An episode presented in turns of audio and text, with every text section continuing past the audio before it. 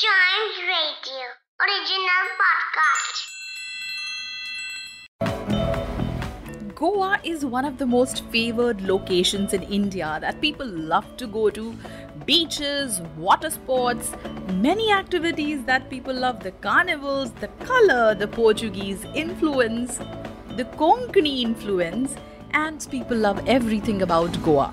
Today I want to tell you about one hidden gem of this state. It is definitely a beach, but one of the lesser known beaches of Goa. It is the Butterfly Beach, slightly south to Palolem in Cancona region is this beach.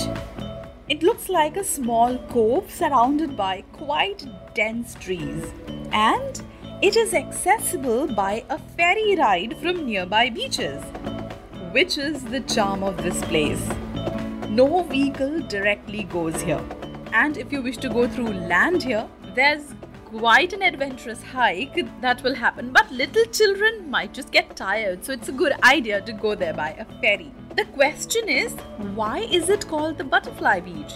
Is it because it is shaped like a butterfly? Well, not only that, it definitely is slightly like a butterfly in shape, but also there are a lot of trees surrounding it which attract some unique butterflies to them. So when you take a look at it, there's a thick forest on one side of the beach, and towards the other side is the open sea, which gives this a very picturesque landscape. And you know what is also one of the most intriguing phenomena of this beach? It is the dolphins. It is one of the few places in Goa where you can spot dolphins quite easily.